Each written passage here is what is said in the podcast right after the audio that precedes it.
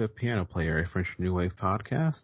Um, this is a special episode for, mm, uh, I can't remember what month. Uh, it doesn't matter because this is the first of three or four, three, three Sembène movies we're gonna do.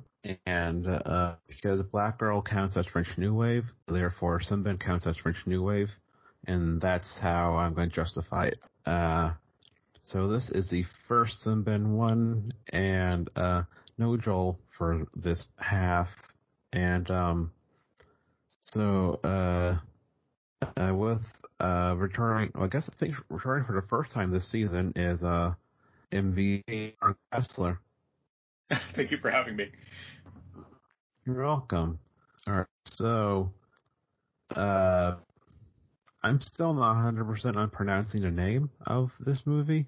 Yeah, I, I feel like anytime we talk about African cinema, we, we have to just issue the customary apology in advance for any potential mispronunciations. I, I tried to pay attention this time, and I think uh, it's like Khala, but I, I keep calling it uh, Xala or Shala or some variation that I'm sure is, is hardly correct, but it's uh, it, it sounded like Kala, something like that last time I watched specifically with the pronunciation in mind.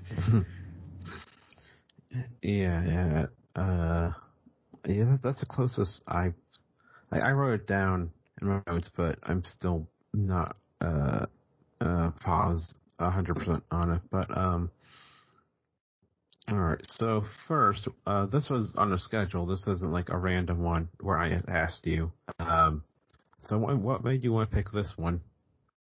I guess uh, this was the first Sembène film I'd ever seen. I actually saw it in film school. We had the professor Tess Takahashi who uh, showed us a lot of cool stuff actually, but um, this was her pick. So this is my introduction to Sembène, and probably the first film from Senegal I had ever seen. So it kind of stuck out in my memory. Uh, like I, I liked it right from the start, and especially after seeing more of his work, like Moolaadé and Black Girl and Mandabi and Ceddo and like a, you know a couple of others to come back and watch it now and see how it fits into his body of work is really interesting. It's probably one of my favorites. I think um, I don't watch it as much as maybe Black Girl since that's uh, a little bit of a shorter film, so it's kind of easier to throw on. And you have these like nice Criterion editions for both Black Girl and now Mandabi. And the the version I have of uh,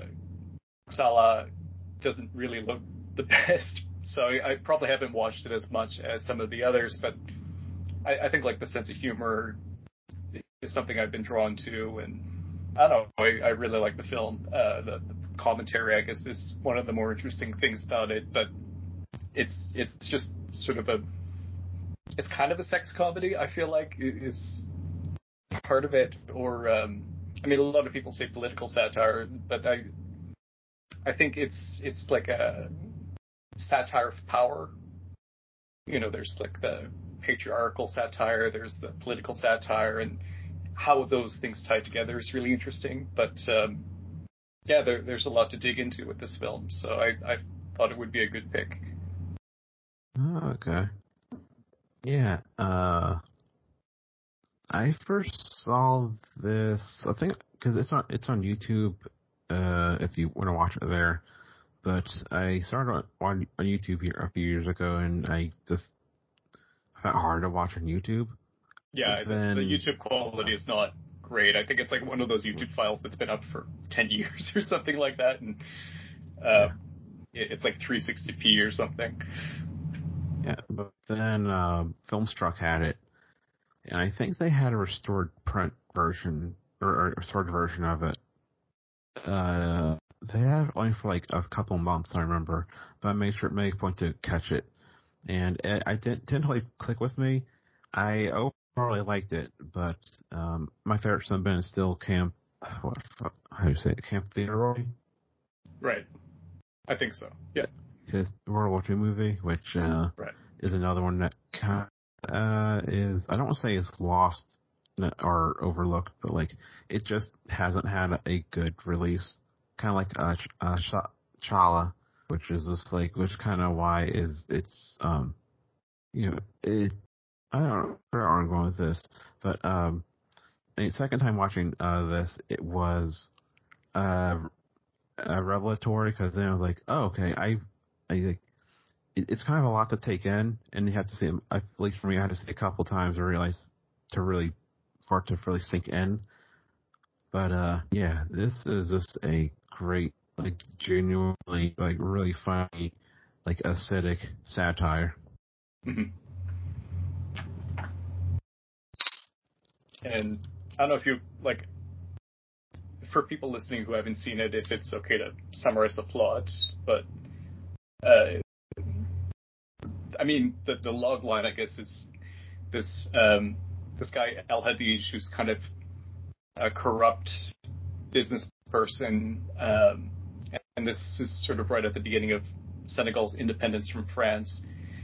Uh, this guy, I like right from the first scene, he's uh, basically getting in on uh, corruption. He decides to take a third wife, and he ends up with uh, Xala, which is this curse of uh, impotence. Hmm.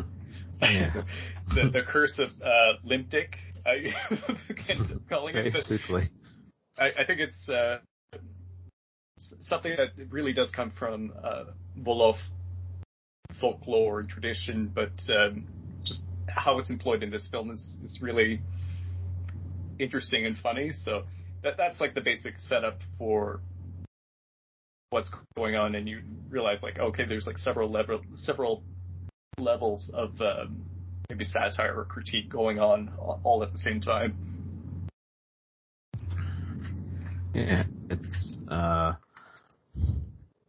uh okay. So there's a lot to to break down. So first off, well, what um, we'll start with negative. Um, do you not like about this movie? If you have any issues with it, uh, I think the the stuff I don't like about it is sort of what I wish there was more of. Like I was thinking, especially this time around, I kind of wish there was more substance between the the kind of tension with uh, El Hadji and his daughter uh, Rama, who I, just confirmed with you before we started recording is the same actress from Touki Bouki, but I, I kind of felt like maybe there should have been more there. And I've heard the novel, also written by uh, that this is based on. There's maybe more of that there, but I think the film ran into some censorship issues. I heard he had to do something like um, 11 different cuts of the film to finally get it into a state where they would let him release it. But there's a couple things like that where I sort of felt like, ah, maybe there's more going on here, and it feels a little bit truncated. Um, that, I, I, think that was my kind of feeling this time. Is maybe some of this could have been expanded upon. Yeah, uh, uh, Mir- Miriam Niang mm-hmm.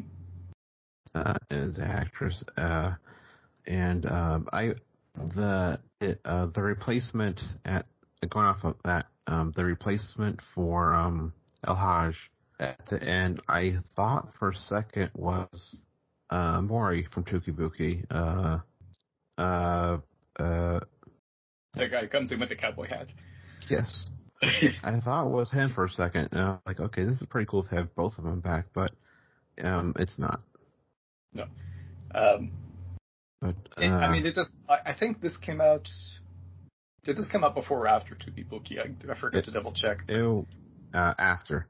After. I mean, that makes sense. It almost feels like it's it's maybe not directly riffing off of uh, Touki but it's kind of in dialogue with some of those same issues. And I think, like what uh, what the film is is partly addressing is the idea of post-colonialism and it's uh,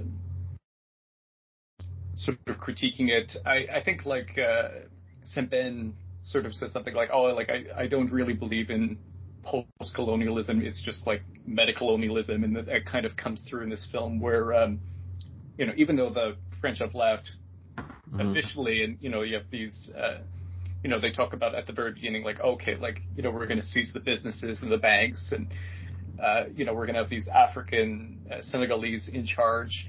You still have those kind of more subtle ties to the European money. Like, I mean, there's one character specifically. Um, I, I think he even has a name. It's like Dupont Durand, the, the white guy who's like constantly in the background of all these scenes, and like a lot of the time he's not doing anything, but like his constant presence kind of feels like very deliberate to remind you of. Um, you know, okay, like in some ways this colonialism hasn't really ended, and you know, yeah. there's people. Wait. His name is Dupont. That that should be a very clear, uh, uh, like, like uh, j- joke. Cause I, I also I, um I, I live in Delaware, and the Duponts came to Delaware and uh, kind of like built like the like the state up basically uh, with like you know uh I think it was like gun gunpowder or something, and then you know they helped with like the NASA shit. But you know it's uh industry capitalism, and just seeing him in there, it's like it was that name was like clearly like what he's going for with the. I, like I think part of the critique too, it's not just like okay, the you know it's compure, uh, continued imperialism, colonialism, but it's also how people will use the idea of like uh, the perception of change to kind of mask that this is still going on. Like uh, to me, that kind of came up in it, or you know how in some ways tradition gets uh, co-opted a little bit for people who are in a position of power. Like you know, I was sort of thinking this time around, especially you know that oh the tradition's great when it means that he can have like a third wife, but then you know when it starts to backfire, then all of a sudden his, you know his attitude starts to change and you know, you see again a little bit of that with the daughter. Like there's that one scene where you know he's offering her water, and she's like, "Oh, I, like I don't drink, you know, European water," and you know, she seems just like a little bit more wary of. Yeah, uh, that that, that power.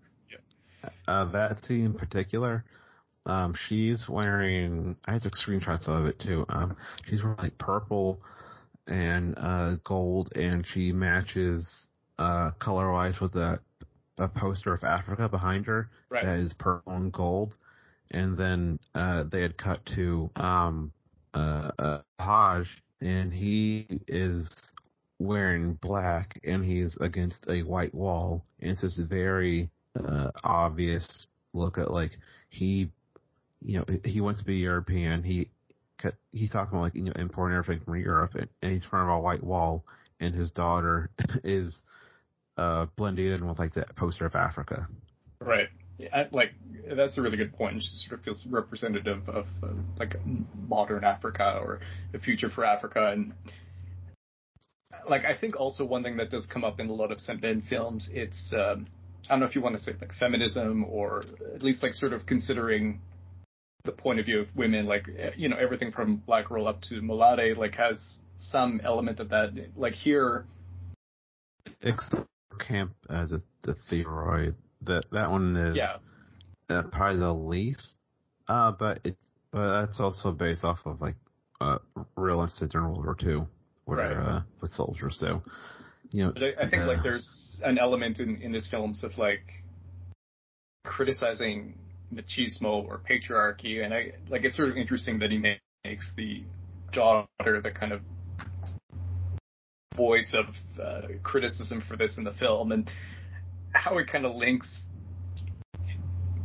this more obvious political economic kind of power structure to something that's a little bit more intimate and personal with him like literally being the, the patriarch of his family and kind of uh, making a mess of things yeah, and uh, so get to. All right, the uh, okay, so like the like the the big thing in movie, which are like the um, you know, the the limp dick. So basically, like that that that becomes like this bigger metaphor of like the of of uh, of like government and power uh, like in Senegal, but also like you could. Uh, where am I going with this? I mean, one thing that kind of jumps out to me that, like, I think it's funny, but there's also definitely like a critique there or moral there, or however you want to say. But it's kind of funny, like the the cure for the curse, the Xala, it's um, it, like he has to be humbled. I think it's sort of the point of that. Like, you know, he has to maybe uh, at one point he tries like crawling on all fours like a dog, and like the I mean the very end, the conclusion, like the the sort of cure that's presented. They're like, okay, like take off all your clothes and let us spit on you, and it's all the people who he's uh, basically ripped off. He's he's like stole their land and uh, you know, they want revenge, and you find out they're the ones who put the curse on him. But it's like, I I don't know if that solution of uh, like take off your clothes and let it spit on you has roots in, uh, you know, tradition or anything like that. But like, it, it really just jumped out at me. Like, th- this guy really needs to be kind of humiliated and humbled. and you know, after the sort of uh, first time he has the curse lifted, you know, he starts talking to his buddies about like democracy and how we're all uh, crooks basically, and that's what gets him ousted from his group, and you know, ultimately financially hurts him. But it, like, I, I think it's interesting that the cure was sort of the impetus for that, you know, maybe shift in conscience or attitude where he's he's actually sort of critical of his own position of power. Like that seems to go hand in hand, I think, with the the theme of the film. Yeah, and uh, he's anti-tradition for uh, a big chunk of it, and like you immediately get it with the the mortar and pestle ritual, and he refuses to do it because he thinks it's ridiculous. He's like, "This is a modern country. We don't we don't need to do this stuff anymore," and it's just uh, and also like seeing the image of the the the the uh, the, the mortar and pestle is like, oh, this is looks like a penis. right. but like, don't, what what do you think about the polygamy in the film? Because like, yeah, he's he's anti-tradition, but again, like he's sort of exploiting it when it it's something that he feels like he can take advantage of. Like it's, um, I mean, I was messaging you last night. Like it, it made me it reminded me of this um, documentary. I think it's called Without the King, which is sort of about the uh, the eldest daughter of the king of Swaziland, Mswati III, and uh, like, it's, it's, uh, it's Eswatini now. Right, right. Um, it was Swaziland, but like yeah. it was sort of in the news um, in the past couple of weeks because there were democracy protests and uh, a bunch of protesters were murdered, journalists were tortured. This was like a whole thing. But like a, part of the the critique of the king uh, that comes up in this documentary, I, I was thinking of like it's connected directly to the polygamy and the way that tradition is kind of used to guise this neglect for his people and this sort of abuse of power and uh, something about yeah. that. Uh, you know, I mean, obviously, like different country, different part of Africa, but like just seeing some of those issues explored in real life made me think back to Xala and just I, I think part of what it's critiquing or what it's trying to say. Yeah, but uh, yeah, I like that this like it feels like Sembène is purposely like being like I, I don't know if he practiced it, but I feel like he's criticizing the practice of it. Where, uh, right. yeah, and like that's still a still a thing in Senegal. If in, in Atlantics, that's a, that's a minor subplot with between her and her friends. Right. And it where like there's a point where her friends like, oh, if you could, uh, like I can be his uh his third wife, and it's like, oh, I thought you guys were friends. You just want him for for the money. Okay.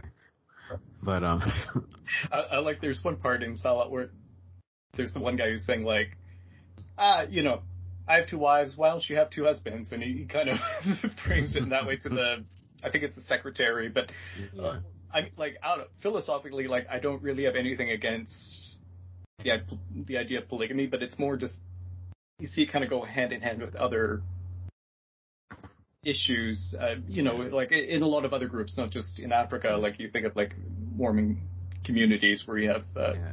spousal it's abuse always, or child abuse. Like it, it does. It's it's always men get get the get the privilege and women don't get the privilege. Yeah, yeah. You know, it, it becomes more about an abuse of power in a, in a lot of instances than, or you know, it it seems connected to that where, like in this film, like you already get a sense that his first two wives don't get along super well, or like you know they're both sort of unhappy in different ways with him. It's like you can't even keep one woman happy. Like, what, what do you mean get an extra wife? I sort of think about it that way. You know, it's um, yeah, it's, a show of um, him to.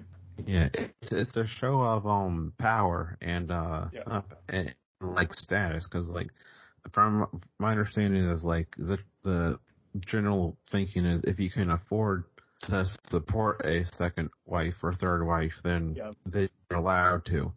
And so with him, like, uh, you know, being rich, he's like, to show how rich he is, he has to, like, uh, uh, and to feed that ego. Status symbol. And it's, of course, yeah. this, like, you know, young, beautiful woman like the actress looks about the same age as the actress playing the daughter like yeah, again like that made me think of that uh, without the king documentary where the daughter's talking about like oh like my my father's new wife is younger than I am, and you know, it's it just means like you know he's adding something somebody to this family, so it's you know all the affection and care and money just gets split up between more people, and how it kind of complicates that relationship in you know in a very personal way. So like I I thought a little bit of that again, just you know not so much an abstract, but like the reality of what that would mean to bring somebody else into your family, kind of especially if everyone else is against it. Uh, so I don't know. I, I, was thinking a little bit about just how polygamy kind of fits into this film, but yeah, and like um, that one thing. Yeah, and like this, like that ties to the whole thing with like the cultural history of like, like you were saying, like, uh, the uh, when when when traditional things benefit him, like multiple wives, uh, you know that's good. But when it but when it doesn't, but when it's like you know a ritual before a wedding, he's like, uh, no, I don't need to do that. That's just a waste of time. Yeah, yeah, it's, it's sort of picking and choosing of traditions based on like whatever benefits you or how you can kind of exert power over people. Like I think like that that idea is sort of woven into the film, but. But I mean, the marriage doesn't last because he he never consummates it. So yeah. Even they even return like the wedding dress. I think at the end, they like sent all the stuff back. Um,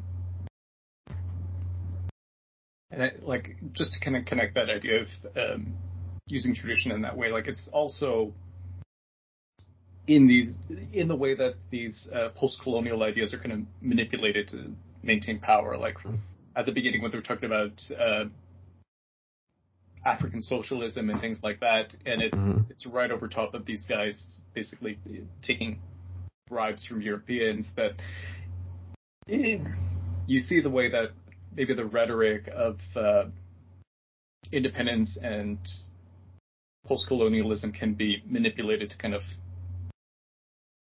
hide abuses of power, people kind of maintaining uh, power to do things for their own benefit, you know. Uh, yeah. Uh, he was.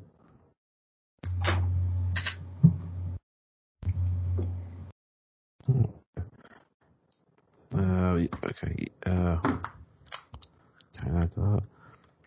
Okay. Uh. Yeah. Um. Yeah, and with abuse of power, like this shows that it's not just um.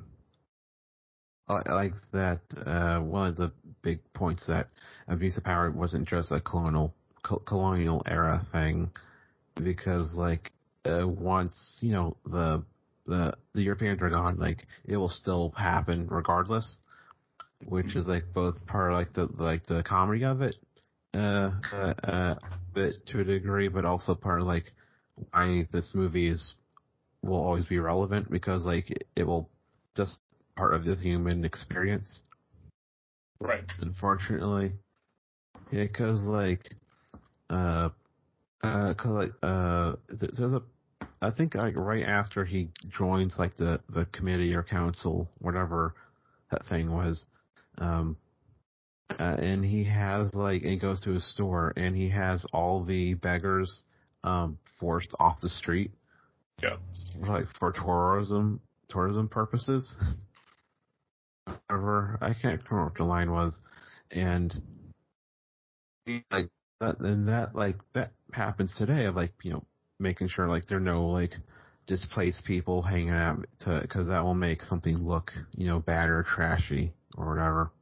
You know when you get into like the idea that he was uh, falsifying names for seizing property and stuff like that, like I think also just trying to get people like that removed, it, it's like a way for him to kind of bury his own guilt or shame or. Uh, you know, I, I he, he doesn't want to be reminded of, you know, maybe the people he's, he's exploited also. And, and something about like, you know, when they're showing uh, a lot of these beggars and many of them have uh, physical disabilities. And like I was thinking a little bit of um, Viridiana and maybe some Buñuel films, but um, mm-hmm. I'm not sure where I go with that. Just was the thought I had watching it this time. Yeah, uh, it feels like a possible influence on the little girl who sold who sold the sun. This uh, oh, yeah. Movie. Yeah. Yeah, I could see that also. I'm trying to think what they say at the end. Something like, uh, "Well, you know, you lost your dignity and your honor, but like maybe you can still keep your virility." Or yeah.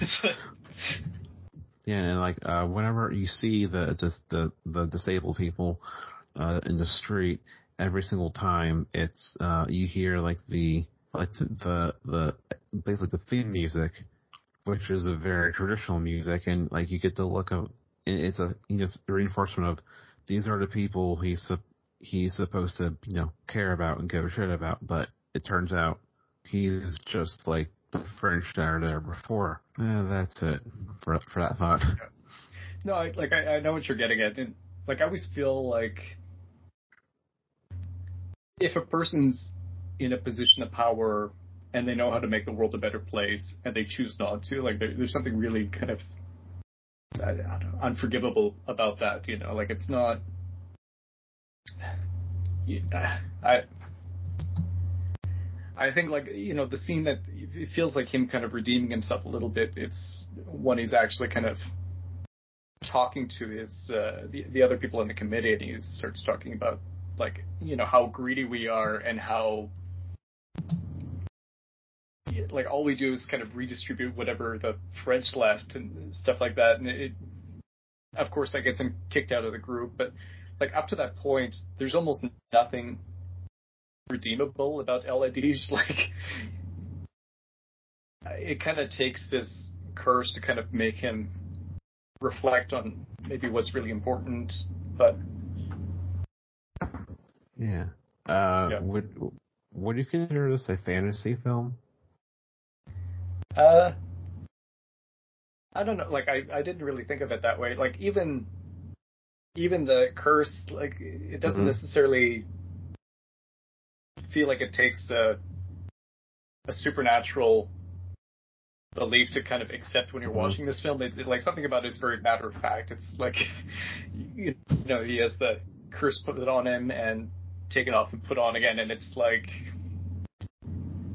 it, it, factors into the plot, but it it doesn't feel fantastical to me. Like it's I don't know. Like I mean, you don't need a curse put on you to have uh, erectile dysfunction, but like it just seems like part of the um, I don't know the, the framework of the film or the reality of the film, and I just sort of accept it as is. I I didn't really think about it as, as something um, fantastical or okay. Like, even like, the way that like the the curse is removed, like you know you see you see them going through some kind of rituals or uh, tr- forcing him to try certain things like being uh, spit on, and it just feels like very matter of fact. Like there's nothing really, it, you know, it doesn't ask you to accept anything that feels like magical or I don't know.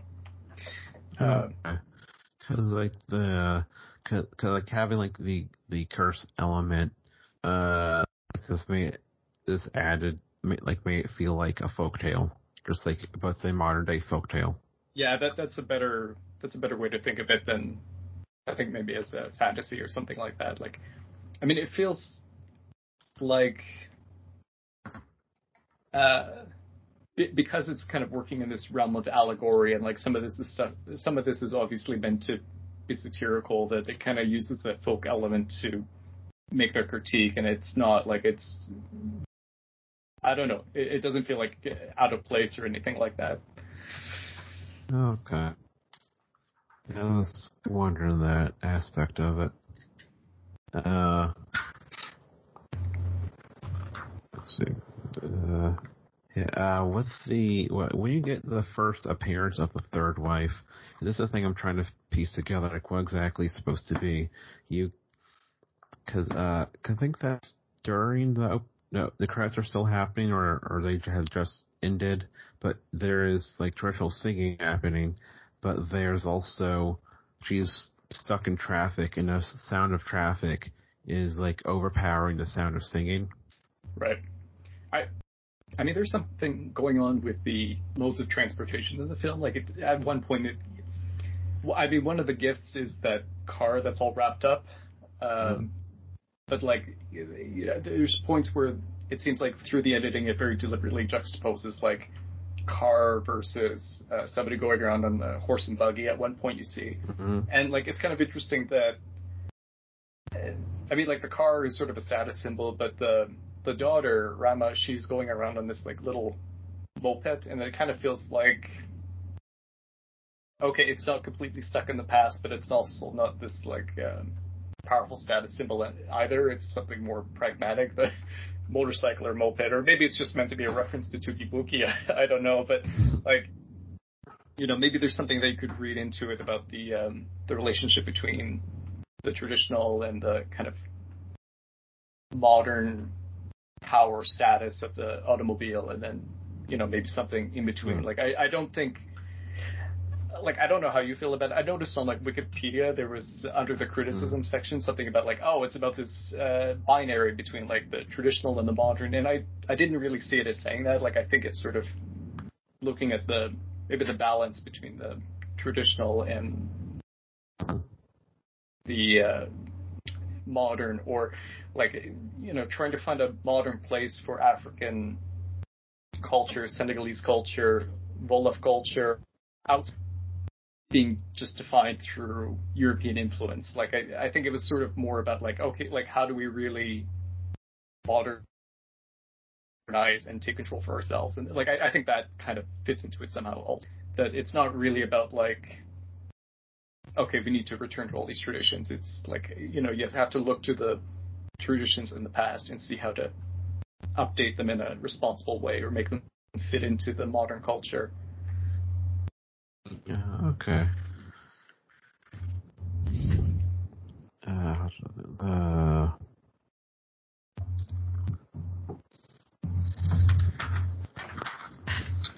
uh, with the with the whole like committee of business owners who like took took over the economic um branch, because uh, well, I, I think like the whole the political angle is supposed to be like kind of bland, uh, and not like that, uh, that specific, uh, or allegory of like money, power, you know, their business owners yeah. being paid off. Like it's not hard to figure out, but, um, and also like how, you know, maybe there are like systems designed to kind of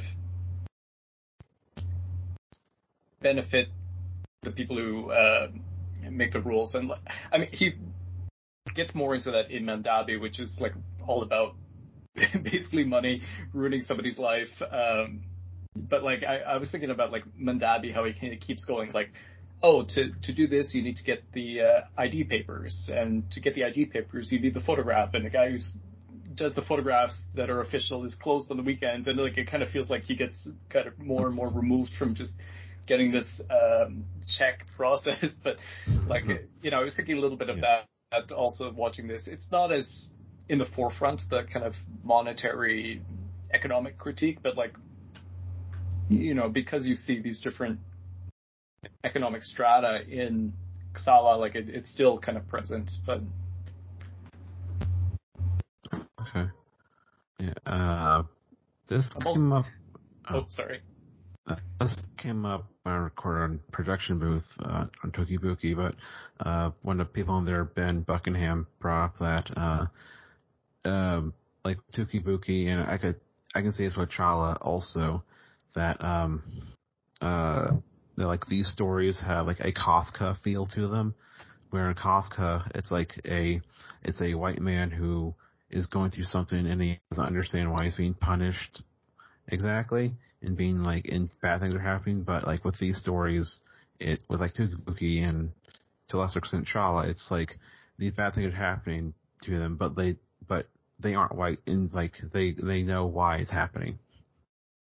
Well, it, like that kind of gets to that matter of fact quality to it, or you know, it, it is almost like a surrealist thing where this curse it's implemented and like you just completely take it as a as a given as a reality. Like it, it doesn't feel fantastical. Like you know, in, in that way, you know, it's like waking up in the morning and becoming a verb, and it's like, oh, you wake up one morning and you have this uh, curse of impotence put on you. I, I can see that the kind of matter of fact approach also, I think, you know, fits into that parallel. Yeah. Uh, was it? Um, performance wise, like nothing in this movie is like super big or flashy. It's like reminds me of Talai in some ways, where it's just like very yeah. like to the point. It's not flowery. It's not like purple. The whole thing is just kind of like like uh like like after the first night with the third wife, uh chewed out by the two older women and the one was like, You didn't get an erection? And like Doesn't she say something like like oh that girl could give like a dead person an erection? There's some yeah. joke like that, but I I don't know like how much of it's just the transfer though. Like I used to not think Mandabi looked that great, and then the Criterion version came out with the new restoration. Like, oh my god, this movie's gorgeous! Like, it, it felt like watching a whole new film. So I kind of wondered if, like, if there's a restoration, I might feel differently because like there's some shots where, you know, you see the outfits people have on like at the wedding, or uh, there's a couple other scenes. Like, I feel like maybe there's also sort of a juxtaposition between like the way some of the exteriors are shot, or like certain scenes are shot where there is color and uh, and then like some of the you know these like interior meetings between wealthy, powerful people are maybe deliberately shot in kind of a bland way where like it, you know there's very little color used and it's sort of maybe deliberately shot in a flat way like a or you know even the the scene you mentioned where it's him talking with the daughter and she's in purple and has the uh, outline of Africa behind her and he's just against this like plain white background you know, I, I think like there's a there's obviously like a strong visual component to this film, but it it can be a little bit like hard to gauge whether it's uh, it's a beautiful film kind of with the current version that I have. I, I wouldn't be shocked if it's it's a much better looking film than the current like I don't know 15 year old DVD would let on. yeah. Uh, yeah. Uh, like and, and some like, of the compositions are like oh like again just thinking of like Black Girl like some of the compositions mm-hmm. in that are so kind of bold and strong and like here it feels a little bit more and like maybe deliberately low key in some in some scenes anyway but there's like there's some shots I definitely think of uh, that you know stick in my memory like I the second time he tries to have sex with the third mm-hmm. wife and the, the way it kind of shoots her body and him coming in, like, I, I think that's, that's a gorgeous shot. Uh, just compositionally, like that, that does sort of make me think of, um, some of his other films, but, uh, uh. I, I think like the visual component, like this is a film that would probably benefit from a restoration. I, I didn't see what was on Filmstruck, so it's hard to kind of uh, compare. But yeah. It was I, I never had Filmstruck. So. was that not available in Canada? Uh, I don't think so. I mean, I never had Filmstruck, but I don't think Filmstruck was available in Canada anyway. I might be wrong, Oh. but Uh, yeah, I can't, I can't remember either.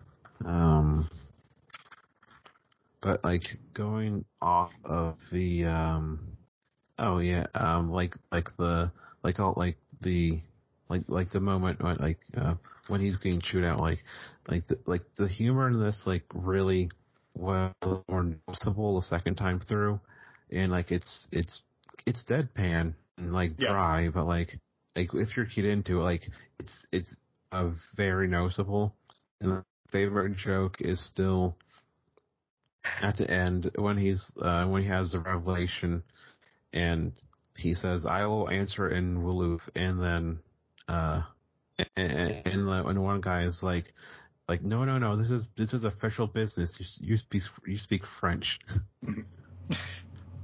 or um, I mean, there's a couple of scenes of like women literally standing up to him, but I always there's like one part early on when the second wife stands up to him, and the way she just kind of like towers over him and makes him go back down. Like just uh, there's like some physical comedy element to that that always cracks me up, where like she she just gets taller as he shrinks down. and, Yeah, Uh, and the and, and the second wife, I think, is the yeah, yeah. She has a scene where like, I don't care if you have Xala, like you're you're gonna spend the night with me tonight, and you Yeah. never know. It's- it's my how, turn. How, how- Yeah. you never know how it how it turns out, but you you can assume like you know she was upset. Yeah. well, you kind of get the impression like the second wife used to be kind of in the position where the third wife is in now, where she was like the trophy wife or like the young hot wife, and now like she's kind of getting displaced by this third wife coming in. So like you see some of that resentment um, of, of the husband, not the new wife, but Yeah. uh, and it, like I don't know, I I think like seeing some of that tension between her and the first wife, you can kind of imagine like you know there was probably already trouble when he was bringing in the second wife, where you know he just wanted like you know somebody young and hot to sleep with, and now it's been a couple of years, and it's like now he's looking for the third wife, so. And even like the way they dress, like the um, his first wife, her outfit's like more kind of traditional conservative, and the second wife, she's uh, dressing in a way that's like a little bit more modern, a little bit more uh, salacious, even. Yeah. It's not as modern as a daughter, but it's more No, like like she looks more like she could be like a background singer for the Supremes in, in some right. with some of her stuff. yeah, like it's a little bit more trendy, I guess, or Yeah. Yeah. And uh, uh you probably noticed, but uh, at the end when the beggars take over the house and like you know and give them the the chance to um uh to fix the cure, I think when Rama leaves her room, there's a poster of Black Girl in the room. I I saw that too. I I guess it's some Ben kind of nodding to himself. uh, but like, I mean, if you want to kind of take that into the the world of the film, it sort of makes sense that you know maybe the daughter's watching movies like Black Girl and she's sort of thinking a little bit more about some of these politi- political issues that Ben's exploring or feminist issues or like that's kind of where her headspace is at. Um, I wasn't sure. She's got another poster on her wall of uh, of a man, and I, I I didn't recognize him, but uh, I was trying to figure out who that was that she also had up on her wall. It looked Yeah, like I- uh, I, I I think- wasn't sure. yeah, I didn't catch that either. But it seemed like maybe there was also like I wouldn't be shocked if uh, was like working in some kind of uh, political reference or pop culture reference with that. Uh, yeah, you, you never know.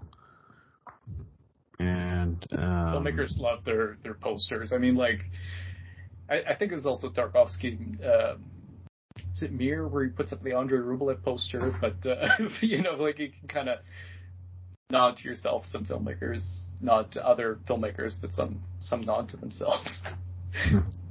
yeah, it's been a while since I've seen um Armandabi, but yeah. uh, what what about what Armandabi? Uh, I I remember character being more likable than uh, El, El Hadji. Yeah, I correct in uh, remembering that? No, that that's totally correct. I mean, Mandabi, it's almost more like, okay, you get this big break, and you know you're gonna have this money coming in, and it just makes everything like worse and worse. And like, not that everything he does is good. Like I, you know, he sort of lies about getting robbed and stuff like that, but it's more out of desperation. Like El Hadji, he just kind of starts off as you know this sort of. I mean, one of the first things you see in the movie is him slapping his daughter when she's kind of trying to stand up to him, and like it just already kind of makes you not like the guy, and everything you find out about him throughout just kind of makes you like him less. Uh, it's only really at the end when he's humbled and I mean, you don't even really know if he's gonna change as a person. You're just of hope that there's going to be something cathartic coming out of that final scene where uh, everyone's spitting on it. yeah. Uh, I, I, do you take the end when he's standing up to the the committee of other of other business owners? Like, do you take that as him actually feeling that, or do you take that as him uh, just like posturing? I, I I hope it's him actually feeling it. I guess is is how I think about that. Like I I think at that point, you know, he is having some kind of crisis of conscience, and I'm not sure if he'd go through with the uh, the exorcism or uh, whatever you want to say, the decursing at the, at the very end, if he wasn't feeling like, you know, maybe he was wrong or he's in the wrong. Like, I, I don't know. I mean, there is probably a way to look at a psychoanalytical interpretation of this film with like the impotence maybe coming from his own guilt or his you know his own unconscious uh, or repressed guilt. I, like I, I think there's probably a way to look at the film from that perspective. I'm not really the best at those kinds of interpretations, but oh, I could see that maybe being a, a, way to look at the film too. But I, I think like you know it, it, sort of makes sense that. Uh, I guess it, like coming out of the curse being lifted, if that's when maybe you start to see some change in him. Okay. Yeah. Although, like, yeah. it very quickly kind of gets put back on and again, like the the first time it gets it uh, removed, the guy even says like, you know, hey, be careful. Like, what what you know, one person removes, another one can kind of put back really quickly, and that kind of also connects back into the uh, commentary on power, but yeah, that and that line specifically makes it feel like a folk tale. Yeah, yeah. And uh, uh so uh, there's a uh, after the first wedding night with the with his new wife, um, and and in the morning, like they're trying to figure out what happened. One of them brings a chicken. Is that yeah. supposed to be like part of a, a ritual? I, I'd assume so um, for a second, like when I was rewatching this, I hadn't seen it for a while, and I mean, we, we always have this concern about like Joel seeing uh, animal death yeah. on screen. I'm like, oh shit, did I forget if somebody killed a chicken in this movie? It was my first thought when I saw that. I guess that's happened, um, I guess multiple times at this point where I'm like, yeah. no, no, it's fine, it's fine, and then oh right, there's a there's a turtle or a cow or something who dies on screen. so I was like, oh shit. Uh, but that that that was my what was going through my head at that moment, but uh, I, I'm guessing it does probably come from some ritual. Like I, I'm not that familiar with uh, Wolof okay. culture.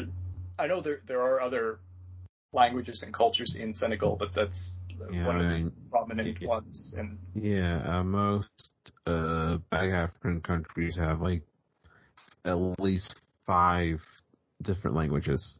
Yeah, like, it's, like it's official, sort of uh, like official. It's like uh, colonial. Like, hey, all of you are distinct in different cultures. Guess what? You're one country now under us. Like that kind of happened a lot. So, um, yeah. and there's like I think roughly three thousand different languages on a continent entirely. Yeah, it's like I think if you look in terms of cultural diversity, Africa is probably the most uh, diverse place on earth. But I, I think even like uh, in the Sembène documentary that came out like a couple years ago, they might have mentioned that he had, like he grew up in a place where there were like three different languages being spoken, so he spoke like a little bit of everything, and like even um, even in the film you can kind of see like most of it's in French, but there's also Wolof, and there are also like the greetings in Arabic. Um, yeah, because I think Senegal is mostly primarily Muslim country. Yeah, yeah. So like, I mean, that's also kind of interesting how it, you know, you see the Muslim influence, the colonial influence, the traditional influence, like it's all kind of at work in this film. Um, I mean, it, it feels like less prominent there. It's not. I don't think it factors into the film as as much as some of the other stuff we've been talking about. But you know, everyone's sort of greeting, salam alaikum, alaikum salam, and uh, you, you just sort of get a sense that like you know it's a very uh, interesting mix of uh, culture and history, and that's all sort of at work in the uh, modern world for Senegal. But yeah, yeah, like uh, yeah, one of my like favorite touches in the movie is this like how how, how like uh, uh how how immediately like the other businessmen like sell out like their uh, it, like black, the first scene like it's yeah. They, they even sell like their blackness because like in when the first during the wedding uh, two of them are talking about like where did you go on vacation? You went oh I went to Spain. There are too many Negroes there. Or even the uh, the wedding cake I like I didn't notice until this time um, probably because the again the the DVD quality isn't the best but like the the little figures on the wedding cake are both white. Yeah, and like the wedding itself felt very Western, which I don't know if like uh like I don't know, it felt a distinct like like a comment of like even the wedding is like European style for him. oh, are you still there? Uh, yeah, yeah, I'm still here. Okay, it sounded like it cut out for a sec. Oh no.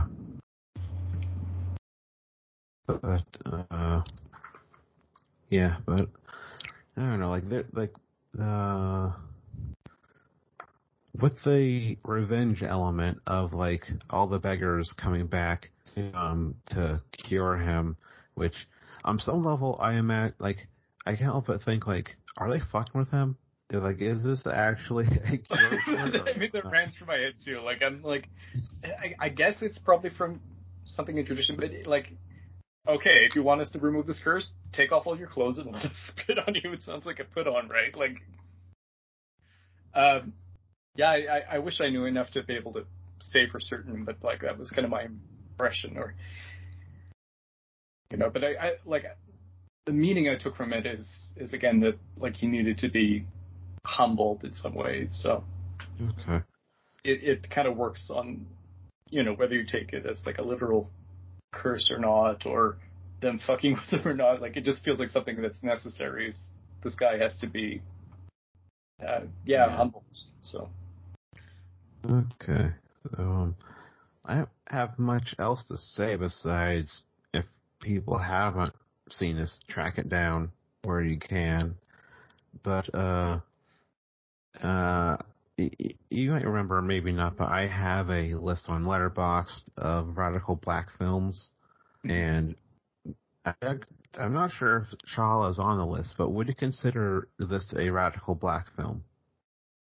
I think it's radical in its critique of power, and uh, yeah, I, I, think I'd I'd call it radical. And like at the very least, the um, the daughter character feels like she's being radical by kind of questioning or standing up to some of this. So it's I, I could see fitting into that list. Yeah. Okay.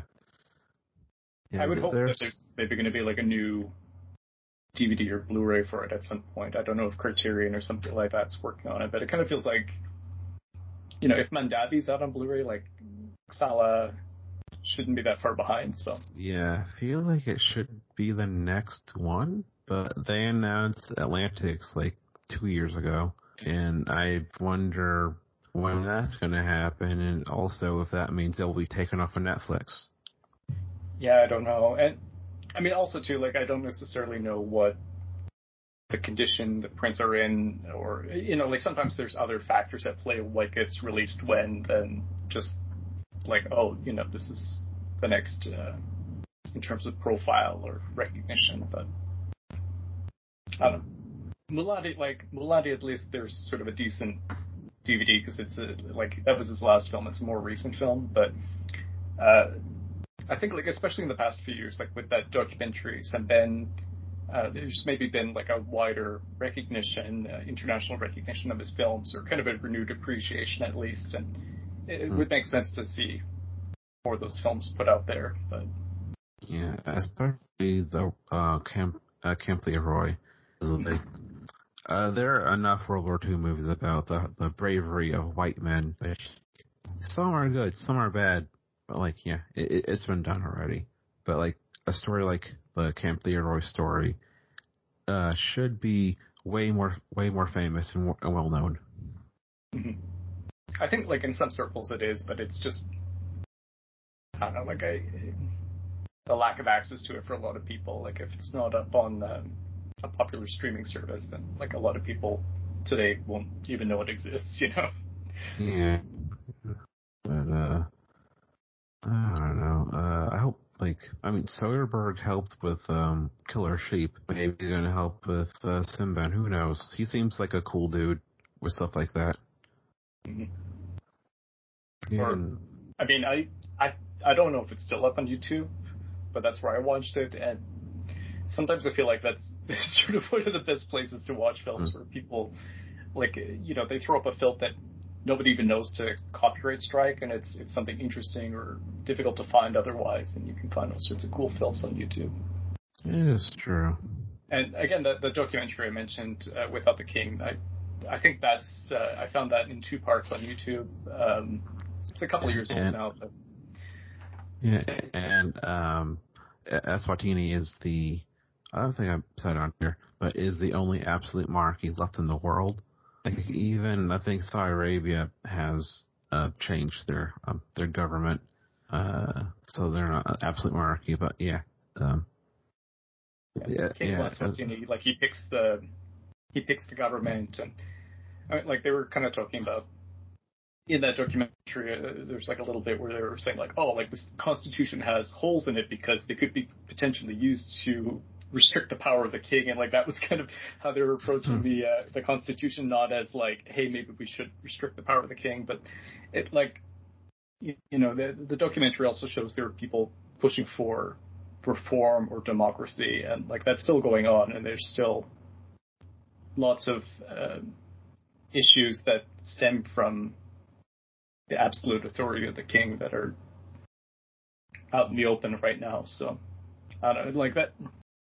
Partly it was the polygamy and like just the kind of conversation about that, but like you know that seeing somebody talk about oh we need to preserve traditions and the king is like the most traditional thing and we need to you know preserve that at all costs who's spending piles of money on like cars and private jet and stuff like that at you know sort of the expense of his own people, I think is is irresponsible. But that's uh, that's a whole other thing. yeah. Yeah, right. This is seventy five. Uh, and I have a lot of movies from this year that I that, that I really like. Oh, uh, I will mention one because there there might in the future be uh two uh, around two episodes on for on this director's work. Um, uh, that most important thing, love, uh, the Z- Zulawski movie. Oh yeah, that, that's a really great. I think that's getting a new Blu-ray, right? Um, Mad Love just got Blu-ray from Kino. Yeah, I I don't know. I guess Mondo was putting out the um, the Zulawski films for a while, and I don't know if they have the rights anymore. They were working on that like Polish trilogy box set for forever. I don't know what's up with that, if that's still coming out or not. But um, yeah, I don't know, cause like I don't know, like this our no no they, no no he divorced from Sophie Marceau, so it must yeah. be like his kids are in, are in charge. I don't know. It has I'm to be like sure a, a a family family issue with that.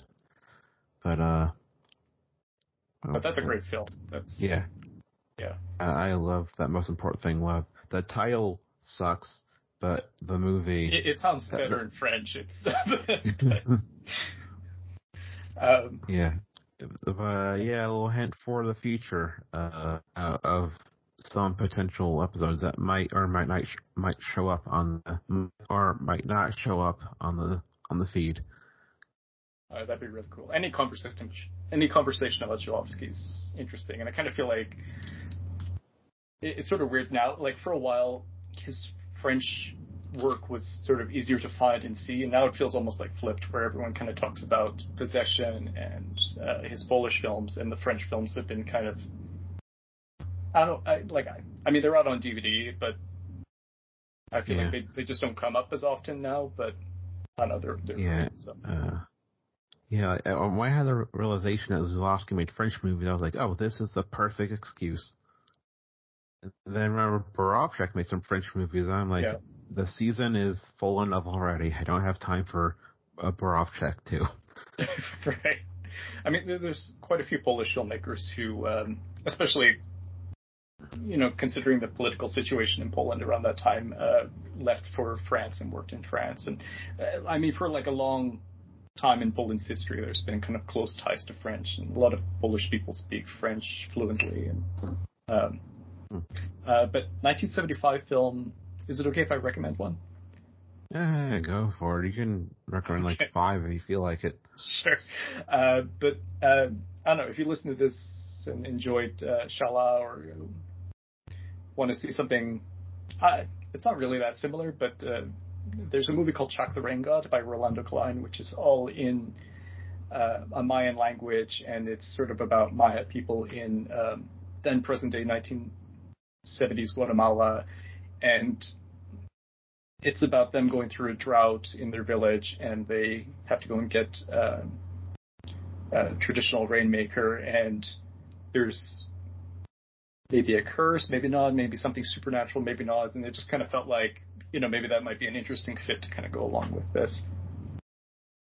And it's um, it's a really gorgeous film. I think when it came out, it kind of got overshadowed by uh, Aguirre, The Wrath of God, came out at like the same festival, and one sort of got uh, Chac kind of got buried, but mm. um, Oh. It's uh, it's a really really great film. I, I wrote a little bit about it in my uh, Apocalypto book. Oh uh, yeah, I've been meaning to actually read that book eventually. I won't watch the movie because I feel like um, I'm sort of worried that when I tell people I wrote a book about Apocalypto, they're going to assume it's like a backdoor apologetics for Mel Gibson, uh, which is not. It's meant to be like a uh, sort of historical critique, uh, but it's uh, I, it's like I, I, get the question a couple of times now where it's like, oh, why, why, what made you want to write about uh, Mel Gibson movie? And it's like, well, like you kind of have to go and explain this sort of convoluted route of like why you ended up talking about this particular film, but um, it's not out of being like a Mel Gibson fan, so. yeah. It, I mean, I understand that. Yeah. like it's okay to write uh like about art from a um, uh problematic person. I think so. Well, like, and even it's not like I'm going out of my way to praise everything he's doing. It's more just like a springboard to kind of talk about a lot of the issues related to the way the culture's been depicted on film or cultures really. It's, it's kind of diverse, but the and you know the history of it and just examining certain issues uh, through film. Like it, it was kind of a perfect springboard for that. But you know, so. Yeah. What? Uh.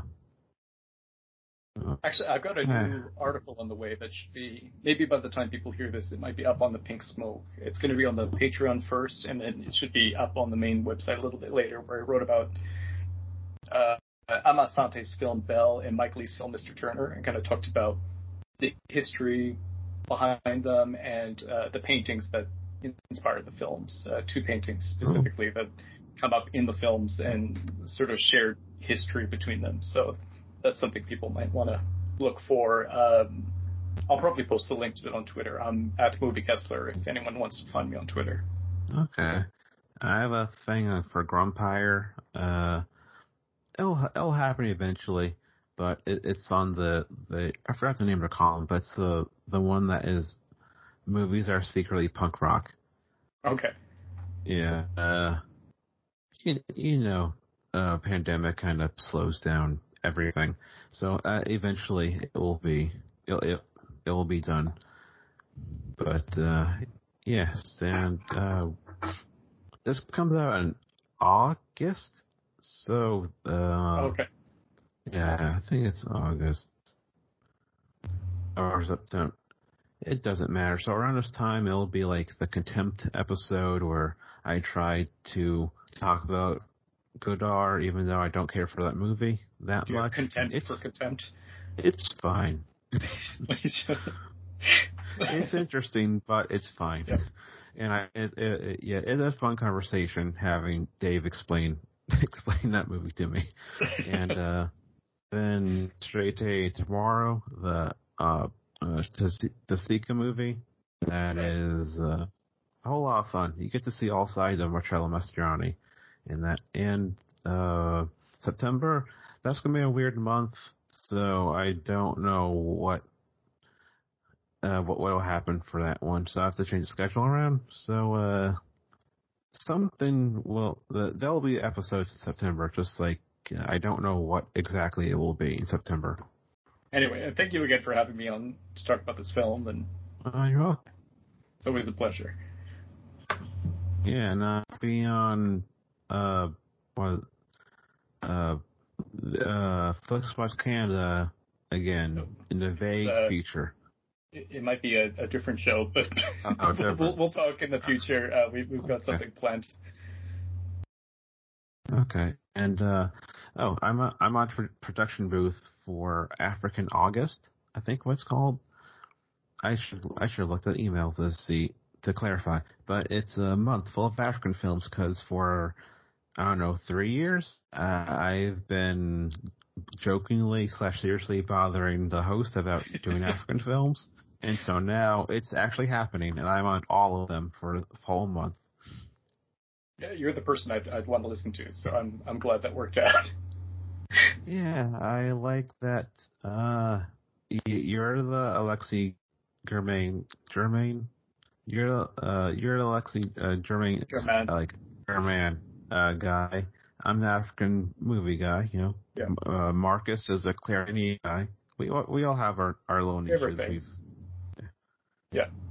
No, and I mean, like, it's always fun whenever we have a chance to talk about African cinema. I feel like it's actually kind of surprising it's taken us this long to talk about uh, Sembène. Like, we, you know, we've covered yeah. Darad and. Um, yeah, what I'll I'll be honest with the, the with the listeners on this. Since last season, I realized there's no Sembène. Once I uh, once like uh, I think someone was like, "Oh well, Black Girls Conference New Wave, I was like, okay, that's a perfect excuse to use Sembène for next season. Yep. Yeah, so uh, yeah, that's it. See you guys for whatever episode is next after this. I don't know what it will be. The show can be found on Twitter at PianoPlayerPod. Our email is still highandlowpod at gmail.com. You can find a show on Spotify, Podbean, and various other places where you can find podcasts. Our intro music is by Vivien Fop, and our cover art is by Sarah Roberts. You can find her art, sarahkathleenroberts.com, and thank you for listening.